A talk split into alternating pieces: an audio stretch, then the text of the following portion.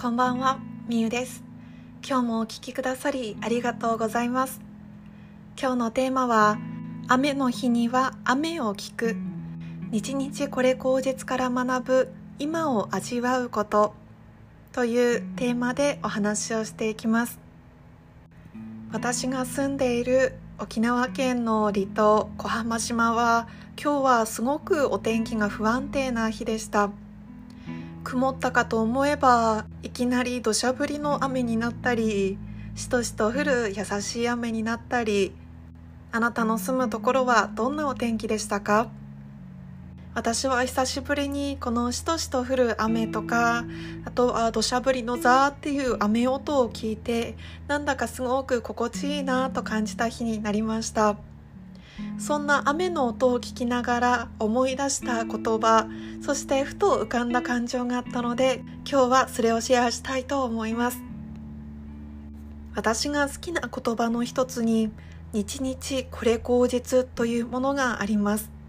日々これ口実という言葉はどんな意味なのかというと毎日毎日が素晴らしいというような意味があったり一日一日を大切に生きるという心構えを言ったりします。日々これ口実という本があったりとかそれが映画化されたのはご存知でしょうか？日々これ口実お茶が教えてくれた15の幸せという本があるのですがこの本は著者の森下さんが25年続けているお茶を通じて学んだ15のことが記されています。そしてその本の一節にある言葉が私はすごく胸に響いたのでいくつかご紹介させていただきます。まず最も私が印象に残ってずっと心の中に留めている言葉があります。それは雨の日は雨を聞く。雪の日は雪を見る。夏には夏の暑さを。冬には身の切れるような寒さを味わう。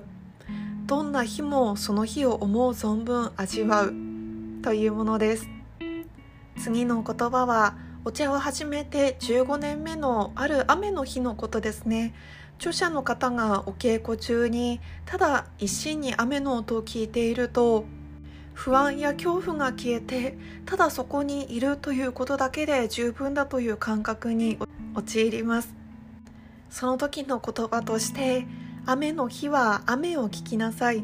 心も体もここにいなさい。あなたの五感を使って今を一心に味わいなさい。そうすればわかるはずだ。自由になる道はいつでも今ここにある。という言葉があります。さらに私たちはいつでも過去を悔やんだりまだ来てもいない未来を思い悩んでいる。どんなに悩んだところで所詮過ぎ去ってしまった日々へ駆け戻ることも未来に先回りして準備することも決してできないのに。過去や未来を思う限り安心して生きることはできない。道は一つしかない。今を味わうことだ。過去も未来もなくただこの一瞬に没頭できた時人間は自分が遮るもののない自由の中で生きていることに気づくのだ。ということが本に書かれています。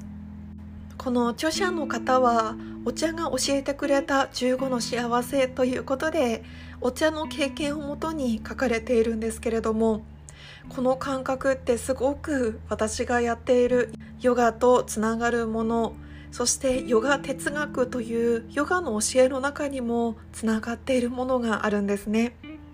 それは今を感じるということです。この一瞬一瞬を味わったりとか今という今ここにいる自分に意識を向けていくという点であすごくつながっているな。だから私はこの言葉が好きなのかなっていうふうに感じました。え今日は雨の日だったんですけれども私は結構雨の日になると気持ちがずーんと沈んでしまったりとかあ早く晴れればいいなって思ったりもするんですけれどもなんだか今日は目を閉じて呼吸をしたくなるような静かで安心する時間になりました。あなたももし次雨が降った時は今を味わう。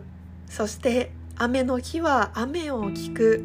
っていうことをしてみてはいかがでしょうか雨音が心地いいと感じたりとかなんだか心の中が静かになっていく感覚を味わえるかもしれません。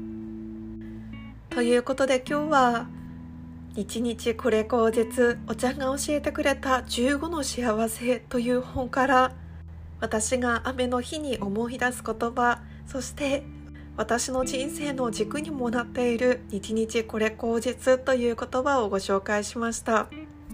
毎日がいい日です。どんな日であってもその日を存分に味わっていきましょう。それではまた明日。